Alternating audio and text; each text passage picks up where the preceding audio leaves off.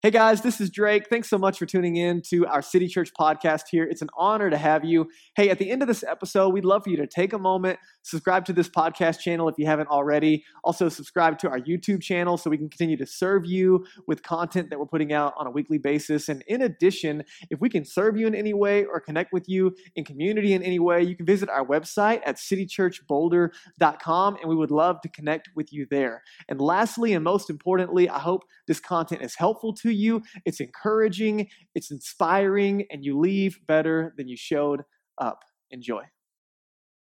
All right, good morning, friends. How you doing? All right, I'm so glad you made it. You glad you made it? yes, so good. So glad you're here gathering us today. If you're online with us today, thanks so much for joining us as well. My name is Drake. I'm the pastor here. It's an honor to have you here, and I'm really excited to be wrapping up our series on identity, calling, and community. And so, if you've not been here over the last couple of weeks, you can go back and pick up some of this journey on our podcast or our YouTube channel. It's been an amazing journey together as a community and a terrible one. You guys feel that? Like amazing and awful because it's hard work and it's deep work. Uh, there's a book that we, we've recommended throughout this series um, called Emotionally Healthy Spirituality. When you go through our growth track and then you're invited to join the team, if you become a team member here at City Church, one of the first things to put in your hand is that book. And on the cover of that book is this picture of an iceberg and his whole like premise. I tried to find a good picture of an iceberg online and they were all just pixelated or like clip art and I just didn't want to do that to you. So just use your imagination with me today. Iceberg above the water and everything else underneath the water. And so this has only be, been the beginning of this journey, journey of identity and calling all being fleshed out in community. And so we've kind of just touched the tip of the iceberg, and there's a lot more to flesh out. And so while this series is ending today, and I think it'll be really, really helpful for you, even if you're walking on the last week. There's still a lot of work to be done, and that's why this is a journey we're invited into. Last week was a time change, and so in order to help everybody wake up, I had some really bad dad jokes. Um, and I was told another one this morning by one of our like seven year olds. Can I share it with you? It's just too good not to share, okay? I laughed out loud, belly laughed. If you don't, I'm gonna be disappointed. But here we go. What do you call currency that you use in space? Starbucks. good. All right, that's all I got. Um, hey, listen, no matter where you're walking in on your spiritual journey today, you are loved, safe, and welcome. Our mission here at City Church is to help people find their way to God from where they are. That means no matter where you're walking in, our desire is to simply meet you where you are and help you take some next steps. And so, really, really glad that you're here. By the way, Growth Track Part 1 is today after the service. And so, some of you have already signed up. We're really glad to have you today. But if you have not signed up, 30 minutes after the service, you're still welcome to jump in. We've got some extra pizza for you. We'd love for you to kind of just look under the hood a little bit about what it means to get plugged in here at City Church and become a deeper part of the family. So if you're not signed up and you want to stick around 30 minutes after the service, Growth Track Part 1. That's my commercial. You guys good? All right, here we go. Last week of identity and calling. One of the big questions we have been asking throughout this series is who are you becoming? Play the character arc of your life forward 5, 10, 15, 20 years. Who are you becoming? We're all becoming, we're all being formed in this life, whether it's intentional or not, whether you're a follower of Jesus or not, we're all becoming someone. We're all being formed every day. The question is, is it on purpose? Is it in the direction that we want to go? And we, and we spent a lot of time in this series talking about everyone, I think, in the room, regardless of your spiritual journey, wants to, wants to change, at least to some degree. Like, it's not that we're allergic to change, at least not on the things that are important to us, but more times than than not, it's that we get frustrated in the process of how to change. That our best efforts are, are, are, a lot of times met with, met with resistance or a little bit of success and then failure again, and then disillusionment and disappointment, and then the other people around us are also frustrated. And so it's this cycle of like, man, why even try sometimes, especially when there's something deeper that you're trying to deal with and you just feel like you are not making any progress. So, to, to clarify the invitation today, the invitation from Jesus that we looked at a little bit last week is not only to trust in him, his person, his character, who he is, what he says he can do in our lives as the Son of God, but also to follow him or to become like him. And so here is the invitation. We've, we've been looking at this paradigm over the last couple of weeks. What does it actually mean to follow Jesus? It's not just me- rearranging the mental furniture of our mind to see if our theological beliefs align with a certain set of doctrines, but it's a way of life. What does it mean to follow Jesus? It means to be with Jesus, to become like Jesus, which is where this series has really been sitting in a lot. And then lastly, to what? Do what Jesus did, which is really how we start to flesh out the becoming part. We talked about this, how these things are married together. And so, this is the space of what it means to follow Jesus. So, listen, if you're not a follower of Jesus in the room, this is just an open invitation. That it's not just an invitation to believe or to trust in the person of Jesus, but to follow Jesus. And this is Jesus' end goal for you and I, that we are becoming the kind of people that look like Jesus and our true selves. Now, this invitation, you know, probably just from experience, we're not like pretending here, that we're not done in this process, right? We didn't go through a six week, seven week series on identity and calling, and now you're just fully formed Mother Teresa 2.0, right? Uh, we're not really there yet. And so, in this space of trying to become, we talked about how it's a slow process. And so, to live the way of Jesus requ- requires full on transformation in our lives. It's not just a hobby that we adopt, it's not just something that we kind of add on to our routine, routines to see if it makes a difference, but rather it is a full on lifestyle where we arrange our entire lives around the way of Jesus. And so, because most of us are not Jesus yet, it's a little tongue in cheek for you, okay? Uh, um, we, we get stuck, don't we? Like, even when we're making progress, we get stuck. And isn't it frustrating when you get stuck?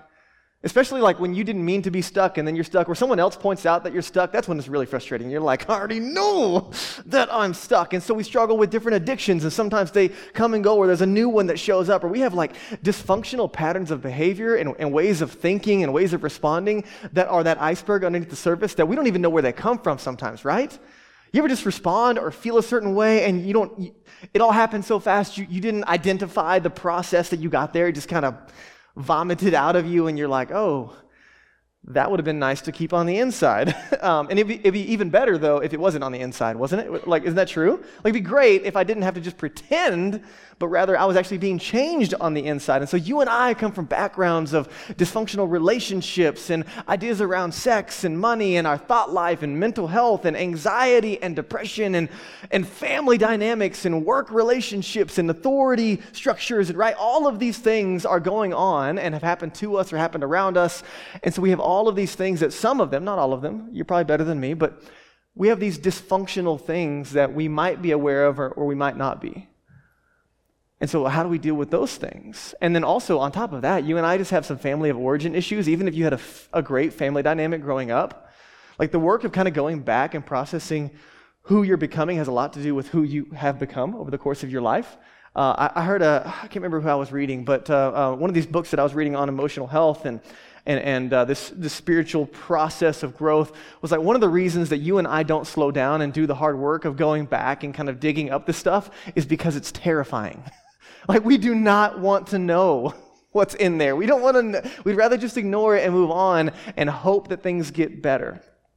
So, it's not that you and I don't want to change. The real question is, how do we change? So last week I taught this paradigm. I just want to give it to you again as a reminder. You can go pick it up again last week on that podcast or YouTube channel to really get the, the teaching fleshed out. But just as a reminder, our, our process of intentional spiritual formation is how we kind of aim our lives in a direction of who we are becoming, specifically after the invitation of the person and life and character traits of Jesus. And so we, we said that in order to be intentionally formed, we have to put ourselves under teaching that gives us kind of this new idea of reality of and this is not just what we're doing right now this is books this is mentors this is podcasts this is sitting in the scriptures. This is all of the different avenues that you and i are, are under a helpful teaching pointing us in the right direction. We talked about how teaching is aimed at the mind and imagination. So jesus was this master teacher and he could cast a vision for you and I of the good life and, and make us kind of start to lean in and say, wow, that seems amazing if I could get my hands on it. And the idea is to trigger our heart and our mind and our imagination toward what Jesus calls the good life, to give us a vision for something better, that maybe Jesus and his way could lead to a better life, to more healthy relationships, to an internal transformation that results in a different way that we live and we think and we, and we process what it means to be human. But it doesn't stop there because we said teaching on its own is not enough, right? Like it's great and it's helpful, especially good teaching that has you and I lean in a little bit. Our hearts are kind of inclined toward it. That's great, but teaching on its own is not enough to change us. You know this because you have picked up plenty of books and sat under plenty of helpful teachings, if you will, in all kinds of different categories, and maybe been inspired for a moment and then didn't lead to lasting change. And that's really frustrating. And, and one, of, one of the invitations of our culture in the Western space is, is hey, more information is really what you need to lead to transformation. But you, you and I both know that that self help section is not always that helpful. Mainly because myself is part of the problem, right? Like, if myself could have helped me, he would have done it a long time ago. But we're still here. And so the second part of the paradigm is practice. And so, if teaching is aimed at the mind and the imagination, practice is aimed at the heart, or, or what neuroscientists are beginning to call your limbic system. That through practice, it's not just what we have happening up here, but getting into how we live out, or, or another word for that is, is practices or habits, or spiritual formation is what we're talking about in the way of Jesus. And so, what we're asking today, all of this is happening in community. We talked about this last week, how community is vital as a part of what it means to press into the way of Jesus because in, in community we find accountability, which is really hard to provide for ourselves. We, we, we find encouragement, which everyone needs. Who could use some encouragement in the room today? Man, if you just could like find one person after the service and like say a word of encouragement to them, hey, I like your shoes, that'll probably go a long way. A long way. Hey, I really like your mustache, Isaac. I really like how he had that like sweet triplet thing in the. Anyway, all right. Good drumming over there, man. Um, and so you have words of encouragement. Kari, too, she's sitting right next to him, and she was crushing those keys, wasn't she? Not literally, but like encouragement. Come on, guys, encourage them. Like, all right, so, all right, so, so community provides accountability, encouragement, and exposure. That's the one we don't like. That's, what, that's probably why we resist community the most, is because you and I have been in, in, environments where we've been in community, we have been exposed, and it was met with not love and grace, but maybe, maybe some judgment and maybe some ugly, like, just responses, and we felt shamed and condemned. And so sometimes we're allergic to community because we've had bad experiences in it.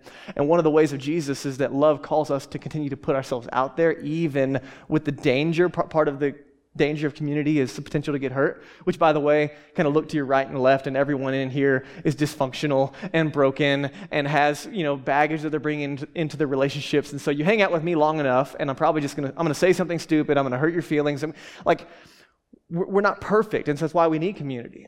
And so, exposure when it's in a safe place, exposure when it's in safe community around safe people who are committed to Jesus and loving you and pointing you in the right direction that could look at something that maybe is not in alignment and say, hey, that's not who you really are, and then encourage you in the right direction. That is the community that Jesus invites us into.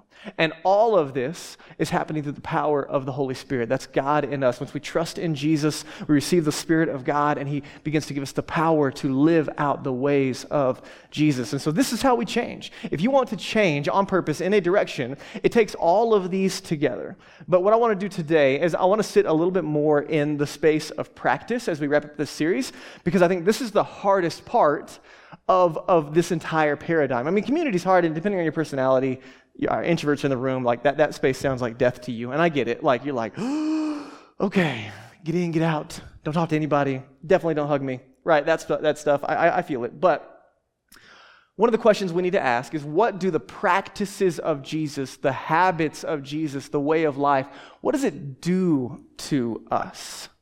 So practice is countering our habits, some of the things that are less than helpful. And so, so you, you probably know this, but this is a reminder. What we do does something to us. The things that you and I do, the habits that we live out, the way that we live, it, it's, it's doing something to us. It's who we become. And so, because our habits get into us through not our prefrontal cortex, which is what teaching does right now, but through our limbic system, what the, what the, the authors of Scripture call the heart, this is a different way of formation. So let me give you a quote from James K.A. Smith because I think he really summarizes it well from his book, You Are What You Love. So he says, We are what we want.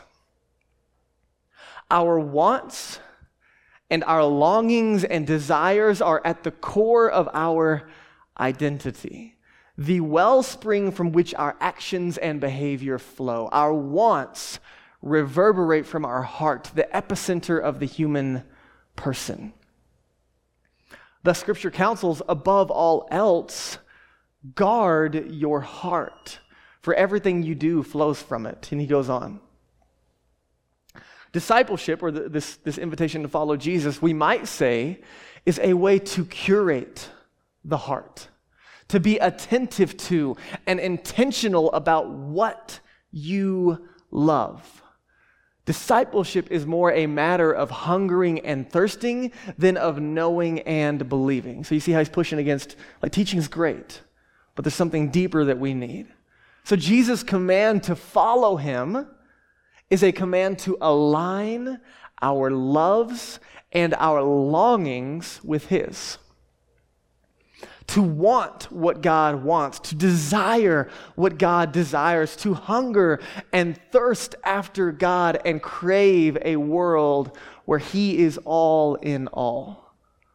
A vision encapsulated by the shorthand, the kingdom of God.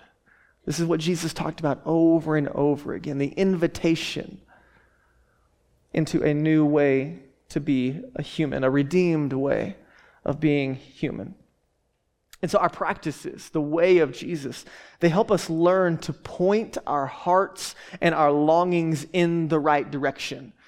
Because if you're like me, you have some things that are already pointing in the right direction, and you have some things inside of you that are just pointing in the exact opposite direction.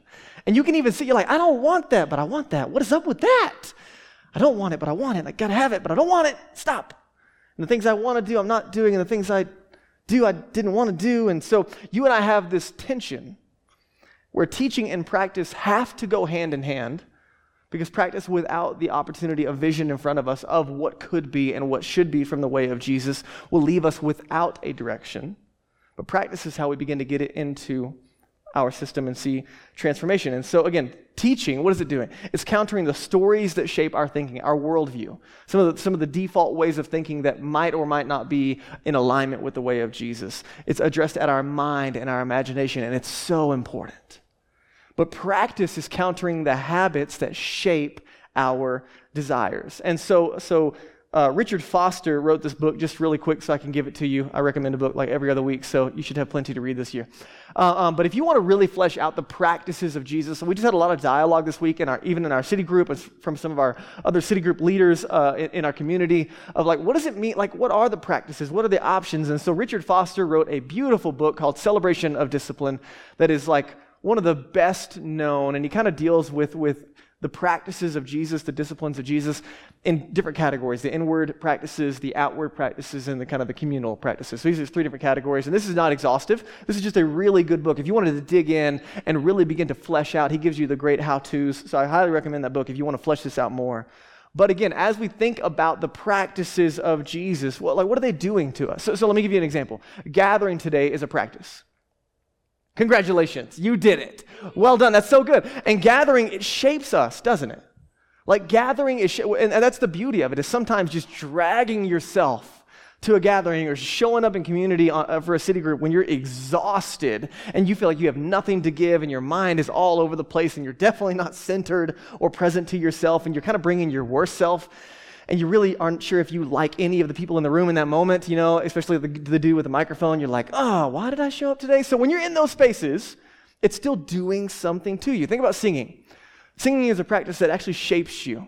And so, in a moment, when we're done with this teaching and we go back into a response time, the band is going to lead us. And that space is to cultivate and curate in our heart, to point our longings in a direction, to curate a love. And so, these words that we sing are built with intention most of the time reflecting the truths of Scripture or Scripture just verbatim. And what we're doing is choosing to sing even when we don't feel it. And it's why it's doing something to us. Have you ever noticed? If, I don't know if you've done this, but I'm just going to give you permission today, right? Like you're kind of standing there singing, and then you kind of, your hands just do this. And you're not like carrying a TV or anything. You're just like, you know. And what is this? This is with your body a posture of worship, it's an openness with my body, with my mind, as I'm singing, God, I'm, I'm here. Or God, I'm open. Or God, I surrender. Or God, I give this to you. Or when we lift up hands, kind of like this outstretched God, I need you or wow you're, you're that good or god i have a question you know um, you know and, and, and then honestly like there's postures and, and again we, we kind of get weird in the, in the western kind of what, what do people think about me but in, in the way of jesus right the posture of, of getting on my knees is a space of humility that says man i i, I, I need you here and, and, and maybe part of the reason i'm on my knees is god like the longings inside of me aren't for you and i, I want them to be and some of the deepest things are in conflict with what I, what I, what I want here. And there's all these different places. When we pray together, like at the end, when that prayer team is there or you pray with someone around you, that's a practice that is actually doing something to you. And so these things are shaping us in the same way that other habits shape you. Shopping. Right? The more you shop, the more you want to shop. Right? A habit, the more you are on Amazon, the more you want to be on Amazon. The more that you scroll, the more you want to scroll. The more french fries you eat, the more french fries you want to eat, right? Our habits are doing something to us. They curate a love and a longing. The more Netflix that you watch, the more you want to binge Netflix. The more you gossip, the more you want to gossip. And over and over again, our habits, they do something to us. So we're trying to point them in the right direction. So here's, here's what's beautiful about what, what we're talking about today is what this means is that you and I, if you're a follower of Jesus, we have power and authority over what we love. We actually get to choose. So Jesus uses the language in Matthew 6. You can read it on your own. He says, Seek first the kingdom of God. And, and then you don't have to let the anxieties and worries of the world around you take dominance over your heart and mind. And so for Jesus, he's saying, Hey, you have volition in the spaces that you point your heart and your direction to, only if it's intentional. Or you just wake up tomorrow and you let tomorrow happen to you, well, then we'll see what your heart does. But you and I have the choice to seek first Jesus and his kingdom and his way over our lives. We have volition to point our loves and our longings in the right direction. That should be encouraging to you.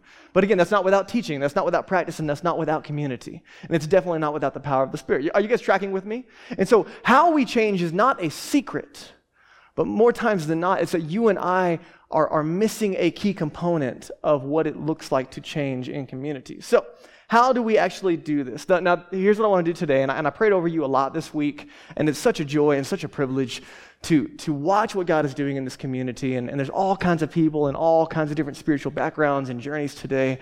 And so I really felt like God wanted us to focus in on this for the rest of our time. And it's a specific practice from the way of Jesus that seems to be the most important, kind of like that first among equals. So, like out of Richard Foster's book, there's tons of different practices that are helpful. And we do them a lot together as a community. And there's all kinds of scripture reading and prayer and meditation and fasting and gathering in large and small groups and living on mission where you live, work, and play. Those are all great. But there seems, seems to be this one continual practice in the life of Jesus that you see over and over and over again. And it seems like out of 2,000 years of church history, this is still the most important of all the disciplines. So let me show you first, Mark chapter 1. Verse 35 this is Jesus rising very early in the morning while it was still dark.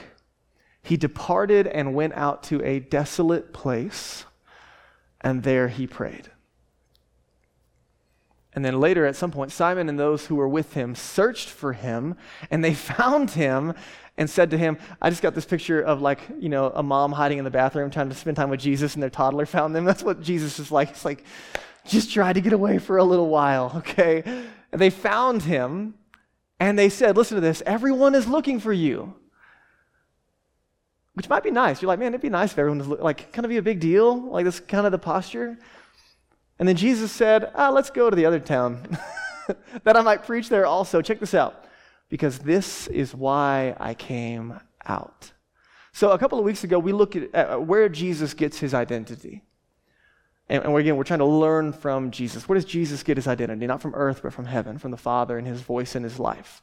And over and over again, we see Jesus pulling away to be alone with God and himself into these desolate places. But what I want you to notice is over and over again, as Jesus pulls away, and, he, and it's routine for him, it's very consistent.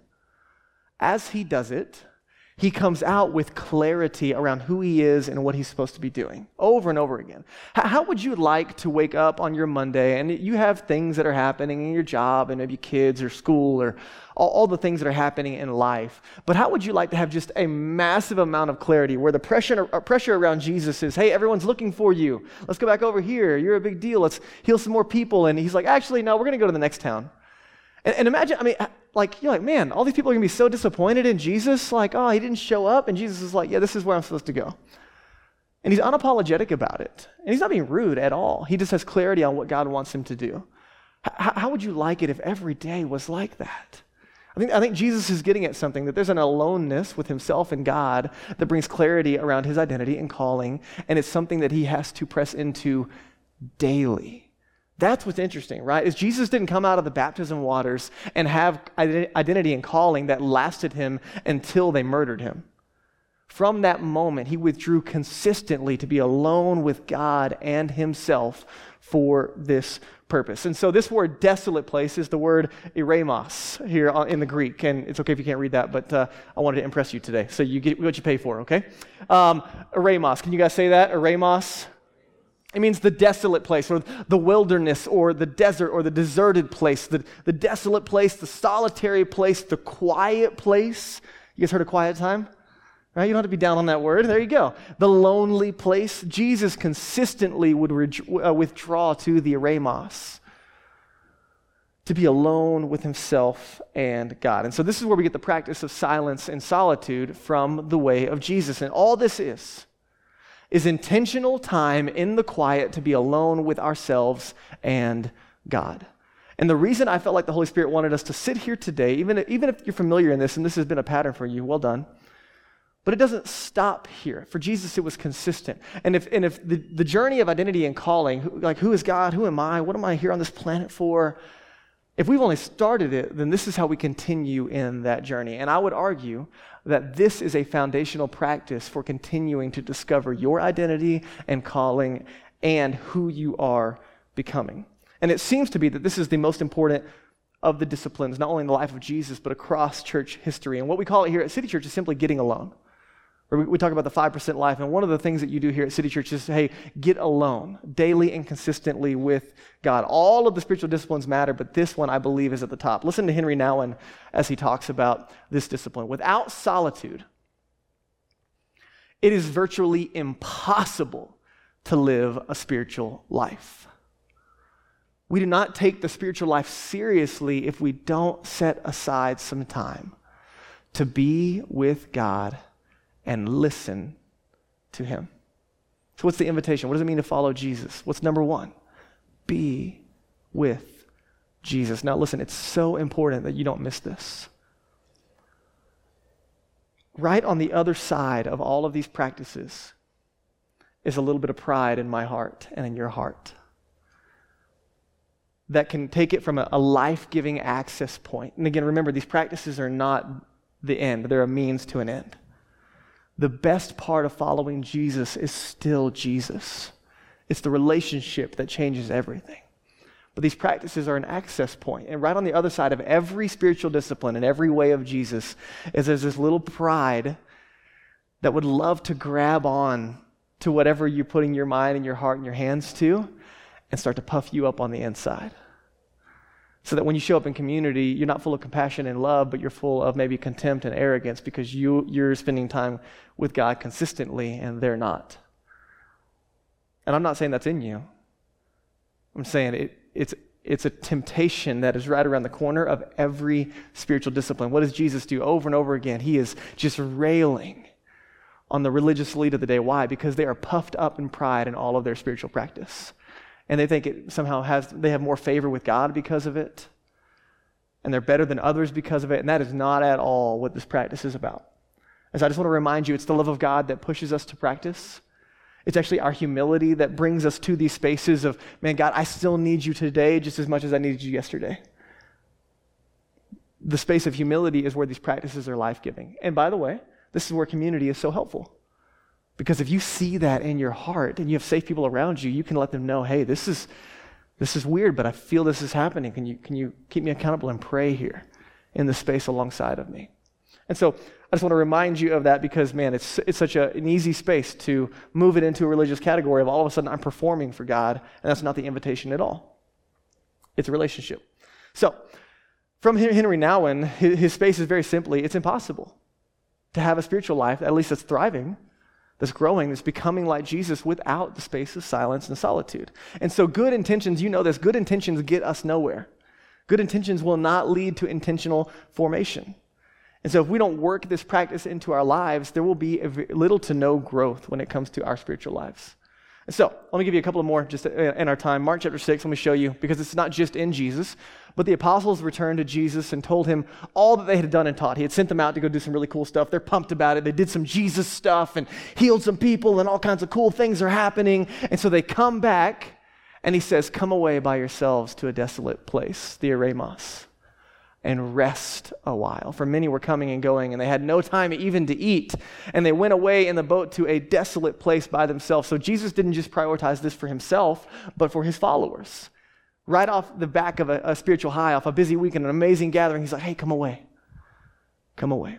But you're also going to see Jesus is amazingly interruptible. So watch what happens next in uh, verse 45, a whole crowd of people show up, and so they start serving them, and they follow them to the other side. So they're trying to get away, and they can't. And so then, after all of this, immediately Jesus made his disciples. I just like the, can you guys please leave? Like, I need some time alone. So he makes his disciples get into the boat, go on ahead of him to Bethsaida, while he dismissed the crowd that they had just served.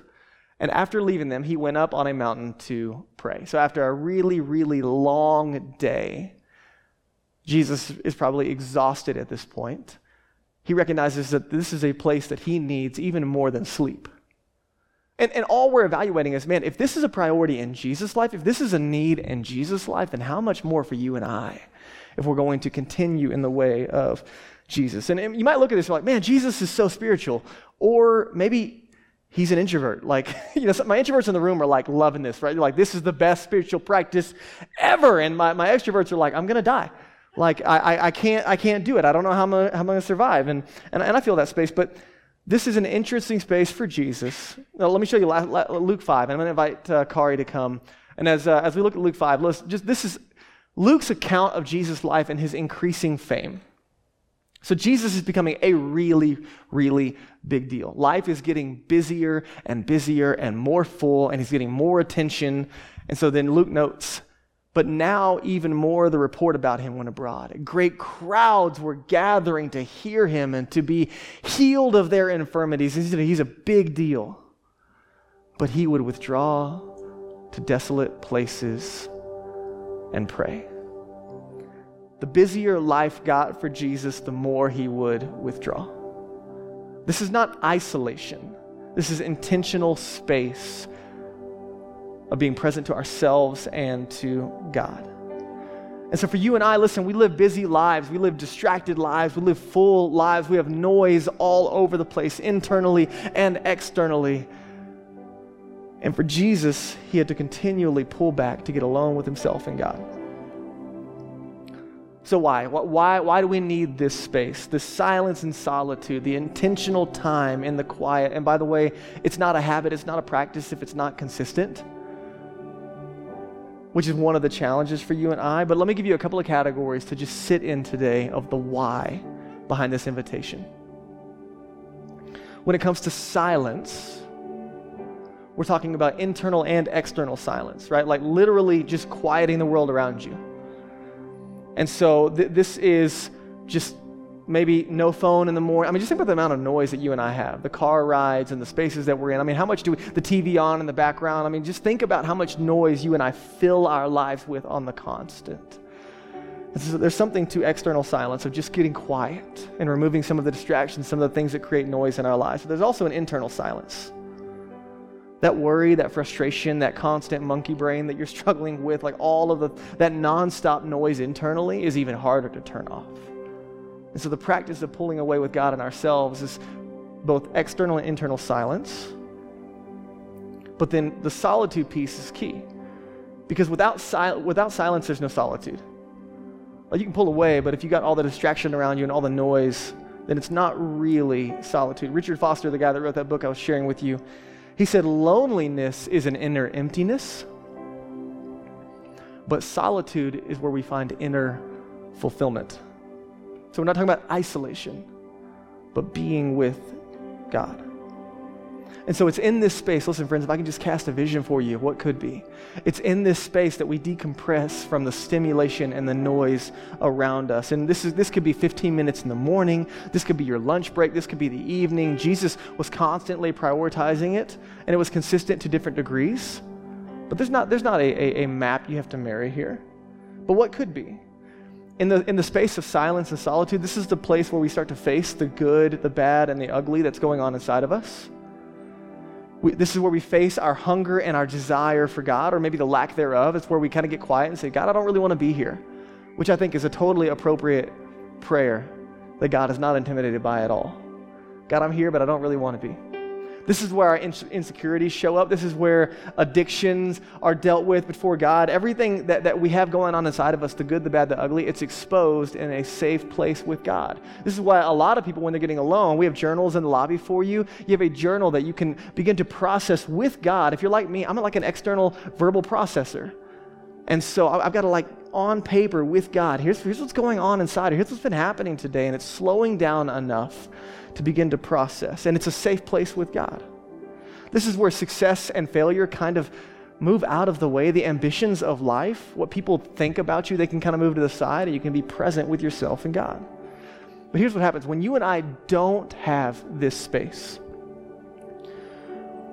It's when we find our souls kind of feeling distant from God.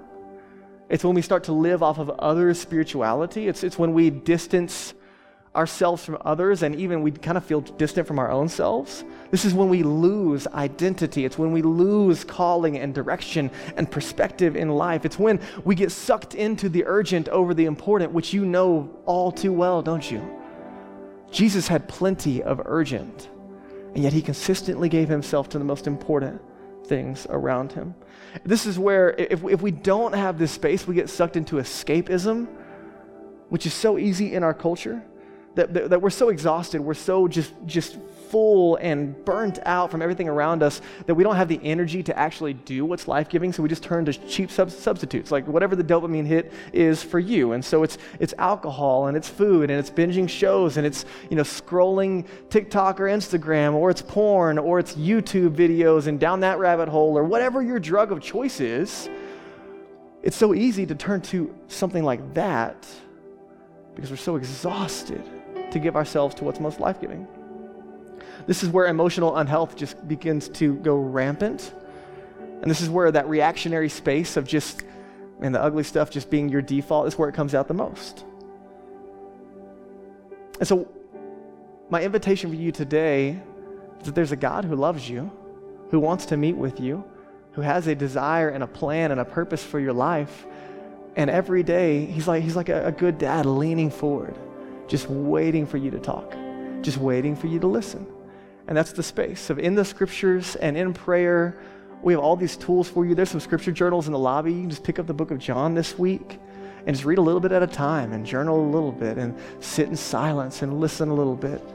And in 15 minutes, you can have some time. And by the way, these are practices, right?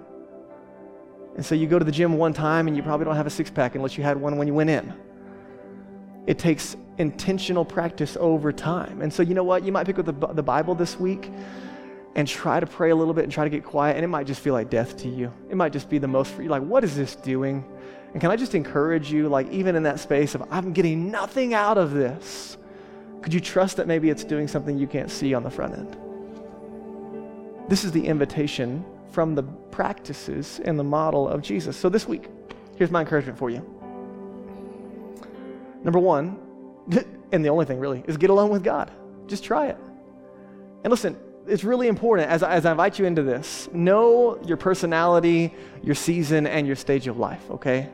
Jesus got up in the morning, it was early. That's wonderful. That wasn't always my routine. It is in this season, mainly because I have little kids and they wake up at like 6 a.m. And if I don't beat them up out of bed, I don't beat them up. If I don't beat them out of, I mean, if they wake up, anyway, no, no, no. Um, if I don't get out of bed before them, right, it's really hard to have silence and solitude with little people around, you know, little terrorists that do their, you know. So, so you you got to have time. So know your season and stage of life. What is it for you? Uh, some of our the people in our group this week they were kind of processing. Someone wakes up on like, you know, th- their work starts on East Coast, and so like work is punching in at 6 a.m. Well, I mean, unless you're going to bed at 8 o'clock and you can get up at 5 and spend time with Jesus, that's great. But at 5 a.m., I'm not even sure if Jesus is awake then. So like, that's a joke, guys. He's he's there, okay? But know your personality, know your season, know your stage of life. Listen, if you got little babies and you're physically exhausted or you're your, you know, your body is making a baby, or you've got room roommates in your house that are constantly interrupting what could be silence and solitude, or right? Whatever your stage of life is, you have to look at that and then make some decisions. So, from our group, we had people like, hey, I'm going to try right after work. Hey, I'm going to try at lunch. Hey, I'm going to try right before I go to bed. Hey, I'm going to try in the morning. And part of it is figuring it out. But again, consistency is key. Playing with it to figure out what works for you is one thing, but consistency is key. So, again, no pressure. There's not a mold you have to fit in. There's not boxes that you have to check in order for God to love you. This is an invitation to be with the God who loves you. But let me encourage you just start small. 15 minutes a day is normally our recommendation to get alone with God, simply because it takes 15 minutes to be present to anything. Five minutes to like stop thinking about what you were thinking about, five minutes to be present, and then five minutes to try to respond. 15 minutes is a good starting point. Number two, remember this is practice, not performance. If you miss this, you miss it all. Because love is the invitation here to be with Jesus, the God who knows you and loves you and wants to be known and wants to help you discover who He's made you to be. And so this is not impressing God, this is a posture. And lastly, I just want to encourage you to think about time in both short and long moments. Um, so short times daily for your consistency, but also like a period of getting away. So this might be on a Saturday where you go for a hike for two hours and you just go by yourself to get with God. Spring's around the corner and, and it's almost that time to like be outside. Or this might be a 12 hour retreat that you just kind of run away into the mountains or you go rent an Airbnb. And so there's moments when you kind of take a period of time to be alone with God and decompress. So those long times are beneficial. Danielle and I try to do those about quarterly where I'll send her away for a 24 hour period and then I'll disappear for 24 hours. It takes a lot of work, a lot of intention. Someone's on kid duty, like all that stuff is true. But also, that consistent throughout your week space is key. So, all of these resources are available on our website under our spiritual resources tab, but out in the lobby, very simply today, the Bible's in the seatbacks in front of you. There's scripture journals through just the book of John, which is a, a, capturing the life of Jesus.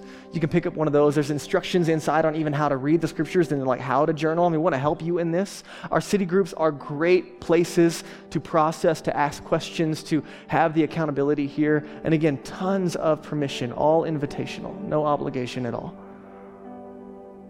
But if there's a way that we change, then maybe there's something in the life of Jesus that, that we can pick up here to experience that formation. So I'm going to invite you to bow your heads and close your eyes with me.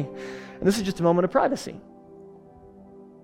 This is just a moment of reflecting in our own hearts and minds. To be quiet and still, to be present to ourselves and present to God.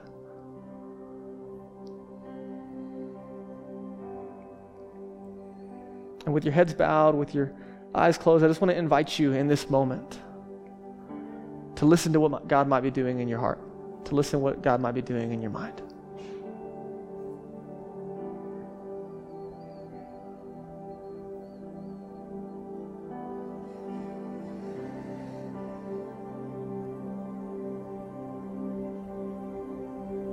And what might be your next step today? Maybe you're in this room, and as you sit and as you reflect, you've never responded to the invitation of trusting in Jesus. That there's a God who loves you, and that He proved that love for you by sending Jesus to live the life that you and I couldn't live, this perfect life. To die on the cross for our sins, to offer forgiveness and new life, and to bring us back into relationship with God that when Jesus was buried and rose again, it proved that he was who he was, and, and it, it proved that he can do in our lives what he said he would do. And simply by trusting in Jesus, who he was and what he, want, what he can do in your life, you and I can be forgiven, made new, set free, adopted into the family of God. And maybe you've never made the decision to trust in Jesus. And I want you to know that's where this starts. To be with Jesus starts by trusting in what he came to do for you and I. And so maybe this morning you would give your life to Jesus and tell him you want to follow him and ask for that forgiveness and be made completely new. And I want you to know in that space, as you wrestle with that decision, heaven celebrates over that moment. And it starts you on a journey with Jesus, a relationship with Jesus. For the other, others of us in the room, you're a, you're a follower of Jesus and you're, you're processing your spiritual life. And, and maybe this is one of those, those spaces, that silence and solitude, like maybe it's just a real struggle for you. And so maybe this week there's some space around community and practice where you would just lean in and say, man, I want access into this life giving rhythm. I want the voice of God over my life. I want clear identity and direction. And maybe God has already made your next step clear for you today. So, Father, we thank you so much for what you've done in the room already. We prioritize the space of prayer this morning of just responding to you in prayer and in worship and surrender, of using our bodies and our hands and our mouths and our mind to just simply respond to your goodness. Thank you for gathering with us. Thank you for meeting with us today. Whatever it is that you want to accomplish in the rest of our time, we pray that you would move our hearts in that direction. And we pray that the overflow of becoming like you would be that the world around us would benefit, that our homes would look different, our workplaces would look different, our communities would look different because of the love that we carry into the world around us. It's in Jesus' name. Amen.